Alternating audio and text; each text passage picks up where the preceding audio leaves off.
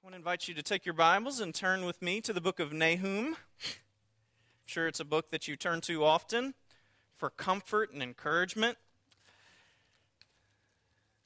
We're making our way through the through the, through the minor prophets, and we are we are moving along. So hopefully by the end of next year we'll be we'll be through these. But I do want to mention just from the beginning that uh, I'm so thankful for Crosspoint and the many ways that you guys have ministered to us. I don't know if many of you know, but we've lived with two families since Katie and I have been here in Baton Rouge and have been, count, uh, been ministered to in countless other ways. And so, um, just so thankful for the kindness of this body and how you show the love of Christ in so many ways. So, thank you. Uh, well, in the book of Nahum this morning, and if you read the first verse, you will see that Nineveh is back in the picture. But it doesn't look good for Nineveh this time. Just a couple books back in the book of Jonah, we saw that Nineveh was actually challenging Israel because of their sense of repentance. I'm going to turn this on because it is warm up here, warm than thought. Sorry. Maybe not. Okay. Well, but Nineveh is back in the picture and it is not looking good. But we need to look at the time period. What, what's going on here? What's happened in Nineveh since Jonah was on the scene? Look, if you'll open your bulletins, if you haven't already, and take the white folded sheet of paper out there, and you'll see uh, just some introductory things about the about Nahum. First, his name means comfort, and that's going to come into play in just a little while. But his time period, Nahum comes on the scene in 663 to about 612 BC. 663 is when we know what's mentioned in the book of Nahum that uh, Thebes, a city, another city was destroyed. We know this historically that it was destroyed in 663 BC by Assyria, where Nineveh was a capital. And so that's how we get that time period. And then 612 is when Nineveh is destroyed. And so we know sometime between this period that Nahum came on the scene and he was preaching. What about Jonah? What about Jonah? Jonah was in 793 to about 750 BC. And so, give or take 100 years, this is, this is the time period between Jonah had come on the scene, Nineveh had repented of their sins, accepted the message of God, and then Nahum comes and they've returned to their evil. And we will see in this book that Nineveh is going to be destroyed. This is the prophecy that is coming. And so I want to make just a couple of points immediately. Just a couple points of application.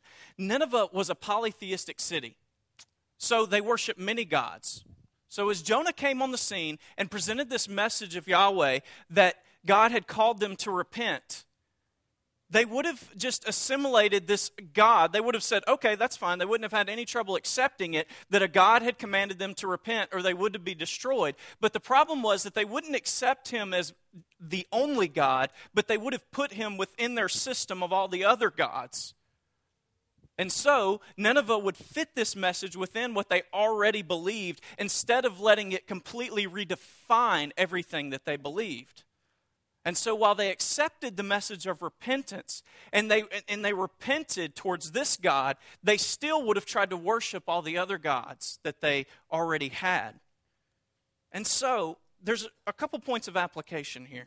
First, are you trying to assimilate God into the rest of your life? You see, what was different about Yahweh from all the in Israel from all the other nations surrounding them is that Israel was monotheistic. They worshiped one God. They saw that Yahweh was the only God they needed. He was the God of everything. Whereas the surrounding nations would have seen you need multiple gods. You need a God for agriculture, you need a God who helps with fertility and all these things. And so they wouldn't have seen one God as sufficient. And the question is do we try to assimilate God into our own lives? and just kind of fit him in, or do we let God redefine everything? Absolutely everything. Because what happens to Nineveh is when they don't worship God alone, later the evil is just as bad as it was or worse, and they're destroyed. And so that's the first question. Do you just try to assimilate God into the rest of your life, or do you let it redefine everything? Everything. Secondly, we need to realize that as we're witnessing as we're trying to minister to people who've grown up in a worldview for a number of years. Nineveh had been within this worldview for a number of years. We need to realize that as we're ministering to people who've grown up in a polytheistic Hinduism, a Muslim faith, a system of faith where you have to earn God's approval, maybe a culture of, of violence, or even secularism, that it is going to take diligence of training, of teaching God's truth to change their worldview. Just because someone repents doesn't mean that they accept what the whole Bible says and they think according to the, what the whole Bible says. This is why the New Testament is constantly saying, be renewed in your mind. It, you have to change your thinking in accordance with the scriptures.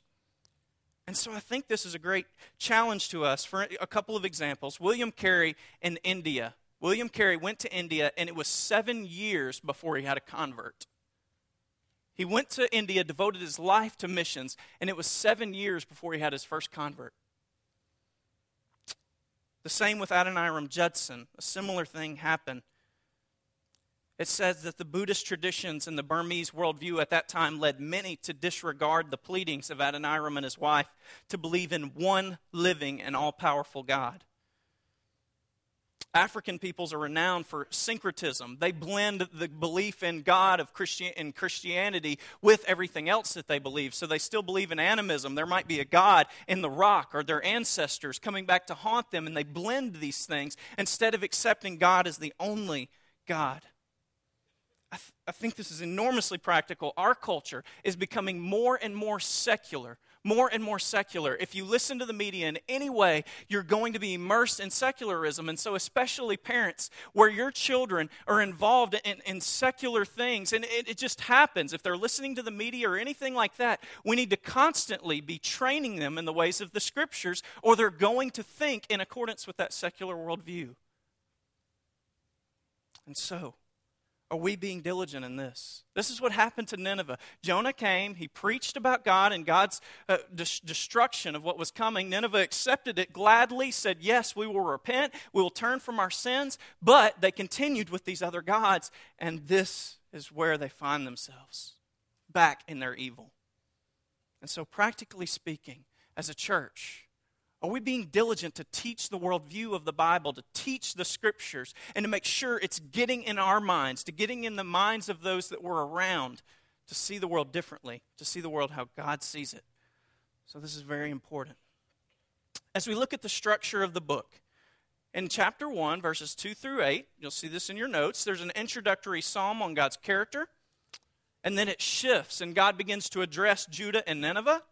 And then in chapter 2 through 3, Nineveh is addressed specifically, and it's about the destruction that's coming for them. The question that we're going to look at throughout the book of Nahum is who's in charge? Who's in charge? Is it God's people that are in charge? Are they controlling the circumstances? Are they keeping themselves in power? Are they keeping themselves free from their enemies? What about their enemies? Are their enemies in charge? Uh, Assyria, Nineveh was a powerful, powerful city. We'll discuss that more in a moment. But is, is it them that's in charge? Are they able to overpower whoever they want? Or is it God that's in charge? Is it God that's in charge and He can override no matter how powerful a nation is? Who is in charge? And so the first question that we'll address is Are God's people in charge? Are they keeping their situation, their circumstances under control in any sense? And of course, practically, this is to address us. Are we in charge? In any sense, are we in charge? Let's look at the situation. Look at Nahum chapter 1, verse 12. Verse 12.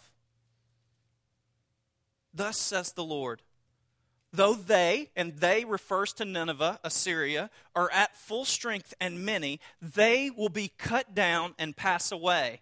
Though I have afflicted you, you being Judah, I will afflict you no more. The first thing we need to recognize about the situation is that Assyria was powerful during this time. Even as Nahum comes on the scene, Assyria is the mighty force, they are the superpower of the world.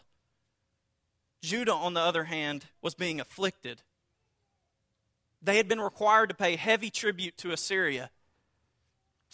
Judah, Assyria had also come in and taught Judah how to these other gods. And Assyria had been a cultural influence in the area.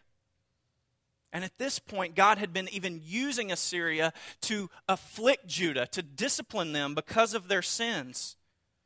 But the time had come for Assyria to be punished and for God's people to be restored. So, the first thing we see about this scene, and we know this from some of the uh, minor prophets, that Assyria had been afflicting Judah. They had been knocking out cities around their edges. And the threat was always there that Assyria could come in at any time and completely destroy Judah. And so the situation is that Assyria is strong, but God will destroy them. That Judah is small and they are afflicted, but God will restore them. So the next question we need to ask is how are God's people going to be destroyed? Or how are God's people going to get out of their situation? Excuse me. You would think, is, are God's people going to raise up? They're going to rebel and they're going to take out Assyria? Is it going to be this heroic story where the underdog comes up and they uh, have victory? Absolutely not. You see, in 612 BC, when Nineveh and Assyria were destroyed, it was the Medes, the Babylonians, and the Scythians who would join together to, the, to defeat Assyria. It was not God's people. God's people would not rescue themselves. God would use other nations to go and to destroy the Assyrians and to protect his people. It wasn't God's people who would take control of the situation. This is how we need to see God's work in history. That it's not God's people who ever rescue themselves, but it's always God who comes in, not needing his people to rescue themselves, but he does the work and he rescues them. He rescues them. They were completely at the mercy of God. God raised up other nations. These nations came together and they destroyed this mighty city who was trying to destroy Judah. And so, in this way, historically, God protected his people, he preserved his people. Now, what does this mean for us? We need to be very leery of a self help mentality that says God helps those who help themselves or that God favors those who are successful. Instead, all of us need to throw ourselves completely at the mercy of God. Are you trying to wrestle yourself out of a situation that you're in? Are you trying to save yourself? What God says is, Come to me. I'm the Redeemer, I'm the one who saves. And He'll do it in the way He desires. He'll not just use your strength, it's His strength, it's His power. And so, this is what God did for His people. So, are God's people in charge? Absolutely not. In fact, they're afflicted, they're hopeless. And at this point, God is saying to them, I'm the one who's going to save. I'm the one who is powerful, not you. And so, for all of you as well, do you feel weak? Do you feel hopeless? Don't be discouraged. God is the one to save, He doesn't expect you to do it yourself. God's people are not in charge. What about, what about their enemies, this powerful nation? Assyria, Assyria, in today's terminology, they were the superpower. Nineveh, its capital, would have been the most protected of any city in the area. A palace constructed in Nineveh close to this time period contained 80 rooms and was called the Palace Without a Rival. Just to give you an idea of their extravagance, they believed that they were the most mighty place in the area and that no one could defeat them. There were two series of walls that surrounded the, the city of Assyria and the inner wall was about 100 feet high in height. If this wasn't enough, there was a moat that surrounded the city. And its geographical location, it was close to multiple rivers so that it was difficult to attack. And so this, this nation of Assyria was almost impossible to defeat. It looked like that they would remain the superpower for years to come. But Let's look at what's going on in chapter 2, verse 13.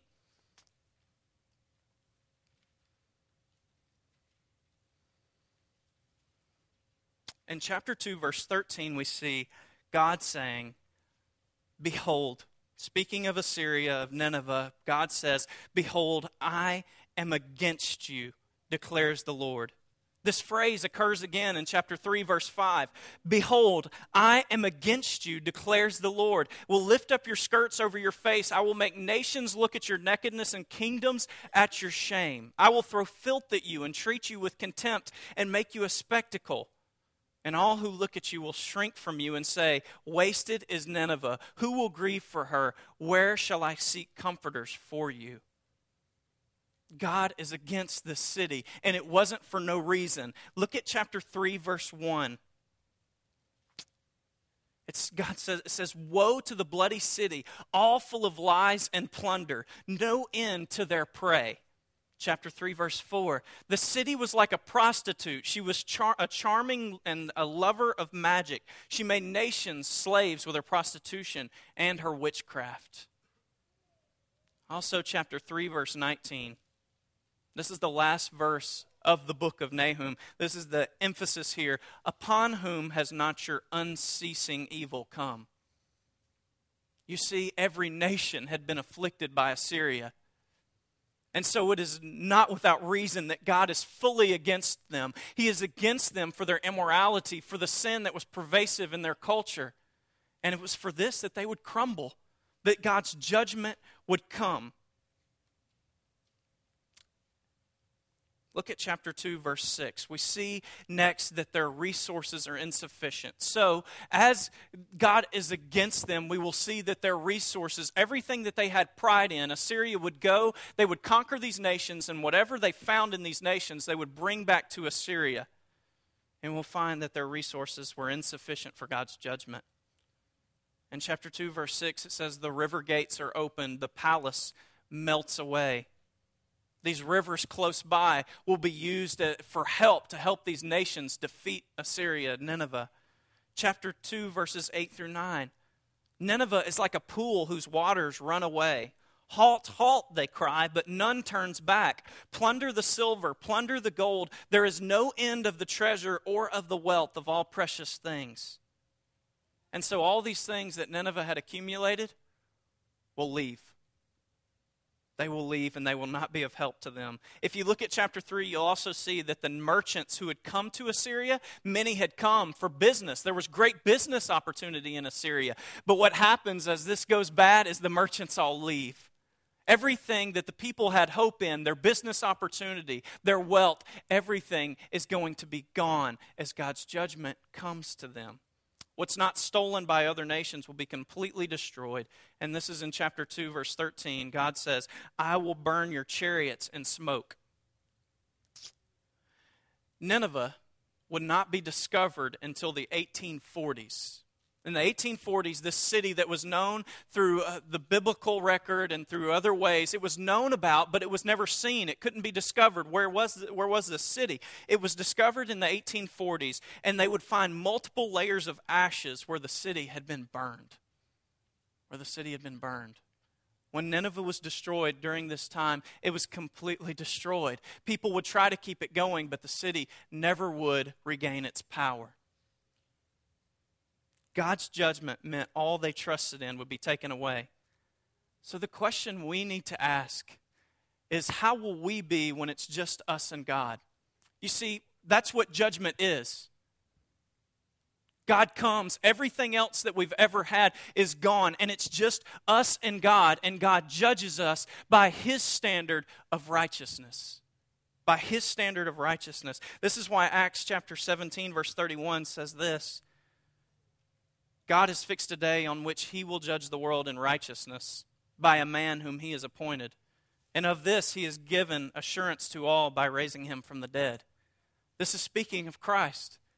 God will come, and in judgment, he judges according to his standard of righteousness, according to the righteousness of his own Son, of Christ, who was sinless, who was perfect. And of this he has given assurance to all by raising him from the dead. This points to the resurrection. You see, the resurrection is God's yes to Jesus' claim that he is his son and his yes to the cross. The victory over sin was complete for those who would believe. But for those who don't say yes to the cross, they stand in front of God with their own personal sense of righteousness. And the question is will it stand up? Will it be sufficient? But for us who would believe. 2 Corinthians 5, verse 21. For our sake, he made him to be sin who knew no sin, so that in him we might become the righteousness of God. This is the picture that we get that as we stand before God because of Christ, as we trust in Jesus and the cross, that we receive his righteousness.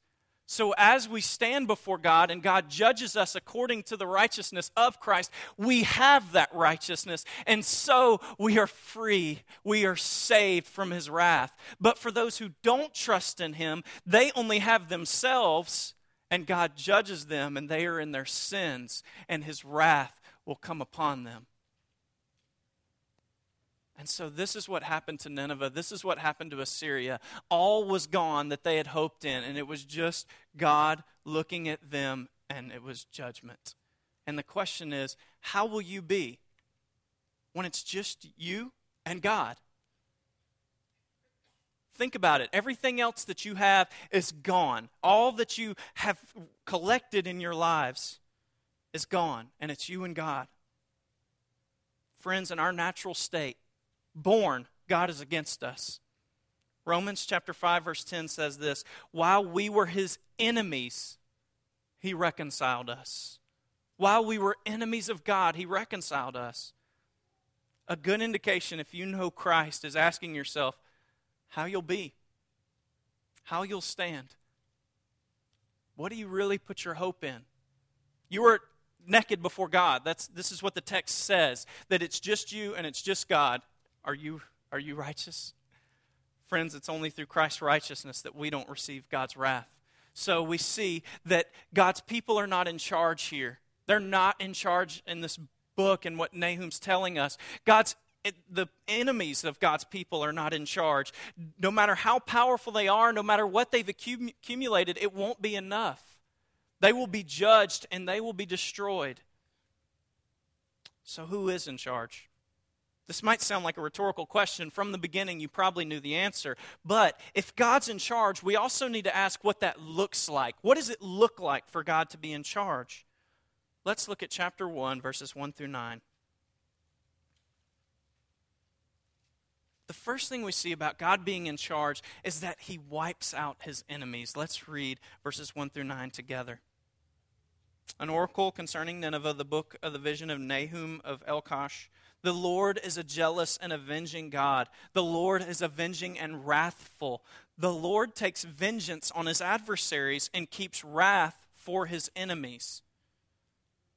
Verse 3 The Lord is slow to anger and great in power, and the Lord will by no means clear the guilty. His way is in the whirlwind and storm, and the clouds are the dust of his feet. He rebukes the sea and makes it dry. He dries up all the rivers. Bashan and Carmel wither, the, blo- the bloom of Lebanon withers. The mountains quake before him, the hills melt. The earth heaves before him, the world and all who dwell in it. Who can stand before his indignation? Who can endure the heat of his anger? His wrath is poured out like fire, and the rocks are broken into pieces by him. The Lord is good, a stronghold in the day of trouble. He knows those who take refuge in him. But with an overflowing flood, he will make a complete end of the adversaries and will pursue his enemies into darkness. What do you plot against the Lord? He will make a complete end. Trouble will not rise up a second time what we first see about God being in charge is that he wipes out his enemies. We saw this in the first several verses that God he is a jealous God, he's an avenging God. He is wrathful. He takes vengeance on his adversaries. He keeps wrath for his enemies. He's slow to anger, but at the same time, he will by no means clear the guilty. This is the balance that we must keep, believers. That, the God is, that God is gracious and He is forgiving, but at the same time, He will by no means clear the guilty. There's this, this current movement towards tolerance. We talked about this uh, briefly last week, but there's this current thing where or people will say well, well, god will understand if you talk to people witnessing they, they believe in this general god out there and they say well well god will understand my sins my actions and in a sense yes christ says because he's come in the flesh he understands the temptations But for those who just continue in evil, God doesn't just understand. God punishes those who rebel against Him. But God's wrath is not cruelty. It's not cruelty, it's righteousness. And your response to it should not be anger. There are some in our midst who would struggle with this. And it is difficult, but our response should not be anger. Instead, it should be seeing to it that people don't have to experience his wrath. It should be diligence in saying, God's wrath is coming to those who don't believe, and pleading with people to believe. Sometimes instead, we just like to dialogue about how we don't like that God might be wrathful. But instead, we should be busy about this if we believe it. And we should be telling people the good news of salvation in Christ. God does wipe out his enemies. Can you imagine a place where there was not justice, where evil was not punished? But God has the highest sense of justice and he will punish those who do wickedly, but he is gracious and he is a refuge for his people. Look at verse 7. The Lord is good, a stronghold in the day of trouble, and he knows those who take refuge in him. In one sense, this refuge, Nahum, would mean that God hides and shelters those who believe in him. He shelters them from wrath. You see, divine wrath is coming on these people because they don't believe and they haven't trusted in him. And so, in one sense, God is, Nahum is saying, God is a refuge. He protects from this wrath. But in another sense, we said earlier that Nahum's name means comfort. And this is always to be insightful for us as we look at these books. His name, it, his name means comfort. And so, in another sense, God being a refuge means he is a great comfort to those who trust in him. This is what gives Christians endurance and hope. We should be the most hopeful people in the world. We should persevere like no people in the world. Consider Stephen in Acts chapter 7, verse 55, the first martyr. I'll read to you a verse. When Stephen is being stoned, it would seem like the most hopeless situation his entire life. But Stephen, when he's being stoned, it says he saw the heavens open and Jesus standing at the right hand of God. This is what gives Christians perseverance in the midst of difficulty. That God is a refuge and He is a comfort, that He comforts those who call on Him in truth. A more recent story there is a, a man named Andrew White. He's called the Vicar of Baghdad in post Saddam Hussein, Iraq. And so you can imagine what this man might endure, the things that goes on that go on there. He says this about his experience there. He says, "However dreadful the tragedy, my Lord is there." Amidst the greatest havoc I have witnessed in post war Iraq, or in Gaza, or in Bethlehem during the siege, I have still seen God's glory. I have seen the heavens opened and glimpsed something of the majesty, might, and love of God. When life is full of despair, it is only the glory of God that truly sustains. There have been times when everything has gone wrong, when friends and colleagues have been killed, and there has seemed to be no hope. It is at times like this that I ask God to show me His glory. Egypt, Iraq, and Israel are all places where I work, and I have a profound sense that in the midst of all this conflict, the Lord is here and His Spirit is with us. Spirit was with us. God's people, in the midst of this time period when Nahum is preaching, were in great difficulty. People were surrounding them, and they thought at any moment they could be destroyed.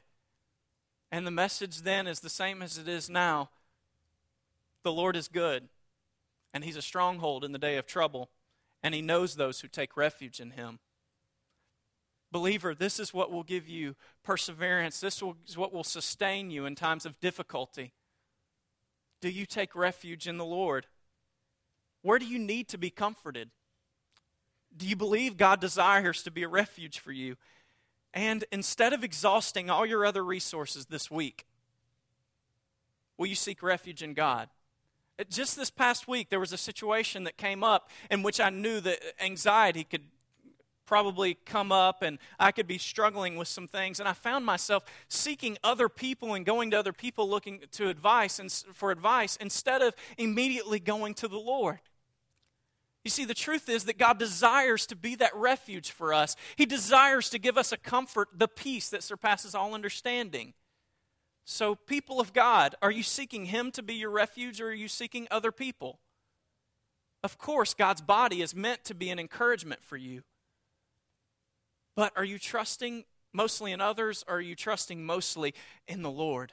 Completely in the Lord as your comfort the other side of this is sometimes we have the opportunity to be a source of comfort and encouragement to people.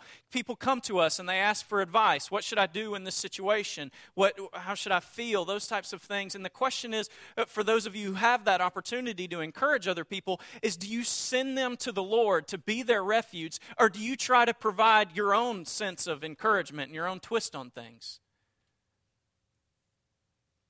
And this body, we should be sending people straight to the Lord. You should pray with them every time you have opportunity. And that shows them their hope is in the Lord. Any sense of comfort that even you can bring is only from the Lord. It's not in you, it's not in your wisdom, it's not in your ability to speak well. It's the Lord. The Lord is our refuge. I think this is what the song was getting at when it said, Turn your eyes upon Jesus, look full in his wonderful face, and the things of earth will grow strangely dim in the light of his glory and grace. You see, as we find our refuge in the Lord, we begin to see things rightly. We see the world, we see our circumstances the way that God sees them. Are you going to the Lord for refuge? He desires to be your comfort. So, God wipes out his enemies. He is a refuge to his people, but he also sends his peace. God sends his peace. Look to verse 15 of chapter 1.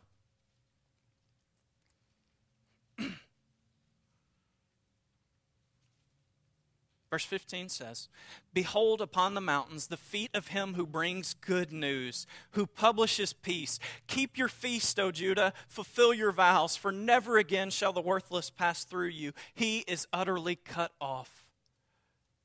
There were mountains surrounding Jerusalem. And so the picture is that this messenger comes because Assyria has been defeated, the greatest threat to Judah at the time. They've been defeated, and this messenger comes and he proclaims this message of peace.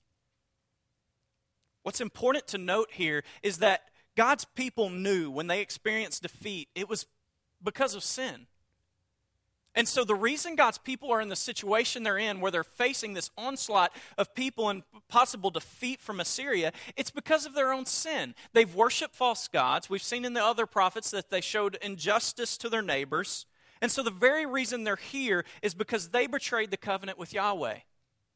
And so when we see this good news coming, as the people of God would have been in their city, and they see this messenger come, and he proclaims peace, you're not going to be defeated. This would have meant good news. Yeah, we're not going to be defeated, but also it meant God has been gracious. God has been merciful towards our sins, and he's not going to destroy us. And so as God sends peace, it means forgiveness, it means mercy. And this is why it is so easy for Paul to take this passage and directly apply it in Romans chapter 10 and verses 13 through 15. So if you'll look at these verses with me Romans chapter 10, verses 13 through 15.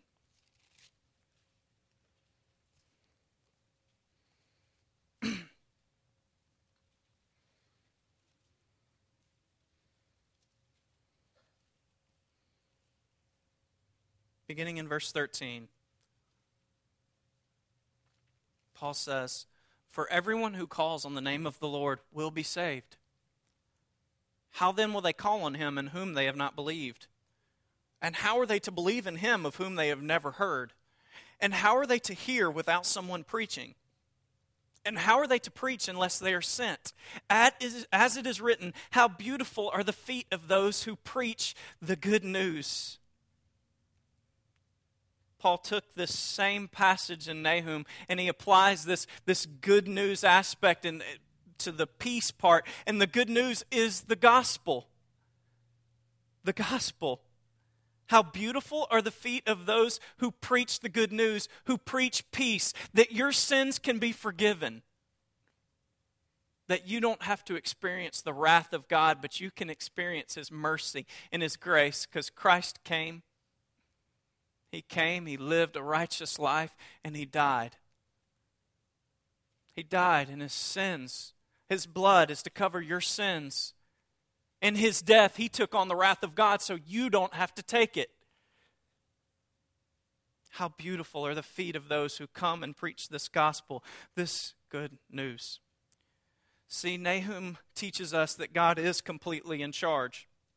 His people can't rescue themselves, nor will the enemies of his people have a final say. God is the one who establishes peace and he establishes salvation. But there's more here. As we see this application in Romans chapter 10, God has given his church the responsibility of being messengers of his salvation. Paul says this. How then will they call on him in whom they have not believed? How are they to believe in him of whom they have never heard? And how are they to hear without someone preaching? The mandate, the application here is go preach the good news. Bring this message of peace to others that God sends his salvation to whoever will call on him, to whoever will repent and bow to him. As we close, I want to make this application there's a there's a quote that I read when I was younger and that I really liked. It's by St. Francis of Assisi. It was preach the gospel at all times and when necessary use words. A lot of you have heard this before, and I, I'm not denying that our behavior is not important. That that God won't use us as salt and light. But many of us take that verse and say, all we need is our lives. We just need to live rightly. We need to live before God. We need to live faithfully. People will see that, and then they will be converted. They'll just somehow be like, man, what's going on with you? And then just repent right there. The message of the Bible is that we're required to go and speak the good news. That quote by itself is insufficient. God will use our lives, and there will be opportunities like that. But by itself, it's insufficient. The message of the scripture is be salt and light, but it's also go proclaim the gospel. And so I want to challenge you, church, from the scriptures. Are you finding opportunities? Are you praying for opportunities to speak the gospel, to make it known? This is our call in making disciples of all nations to go and speak, to preach the gospel to others. Are you doing this with your neighbors? Do they know that you're a believer? Do they know exactly what the gospel is? Have you explained to them the gospel that God's wrath is on them because of their sins, but through Christ they can be redeemed? Do you know the gospel so that you can explain it to them? So in Nahum, it's not God's people who are in charge. They can't save themselves. It's not even a self help thing. It's God completely coming and redeeming them, acting on their behalf. It's not, God, it's not the enemies of God's people that are in charge. They won't have the last say. God will redeem, God will be victorious, and his people will be restored. They will be saved, protected, and God is in charge. He will wipe out his enemies, he will judge, but he is also a refuge to his people who gives strength, all the strength we need no matter what the suffering. And he sends his peace. He sends his peace. So I will ask Stephanie to come. And I want to ask you do you know his peace? We asked the question earlier how will you be when it's just you and God? When he judges you by his standard of righteousness? Listen, if all you have is yourself, you won't survive. You will be judged, His wrath will be on you. But as God sends His peace in Christ Jesus, you can receive the righteousness of God. And you can be protected from His wrath, saved from His wrath through the relationship with Jesus Christ. If you'd like to do that, if you'd like to know Christ, then we'd be glad to answer your questions. Glad to talk with you if you're even a skeptic and just thinking about it. But also, believer in the room, are you proclaiming God's peace? Are you proclaiming it? Are you speaking the gospel? Are you sharing it? This is how God has planned to build his church through the proclamation of the gospel by his people. And he brings conviction of sin and he draws people to himself. So, believer, are you being faithful? I'll ask you to stand in a moment and we'll sing, but let's pray together. Father, thank you for your salvation.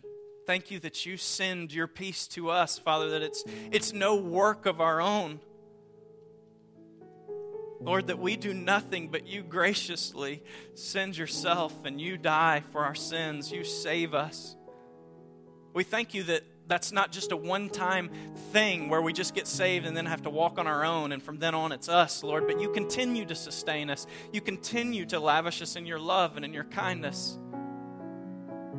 Lord, it is you who works in us both to will and to do for your good pleasure. We praise you for your greatness, God.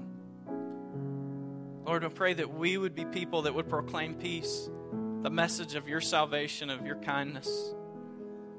And God, I pray that if there are people in here that don't know you, Lord, who will not stand in judgment, Lord, they will receive your wrath. God, I pray that you would save them, that you would draw them to yourself. And we pray, Lord, that you would bring more. God, that you would bring more here, but that you would use your people to proclaim your word and that you would draw people to yourself. We thank you, Lord. Thank you for being our refuge. It's in Jesus' name we pray. Amen. Please stand and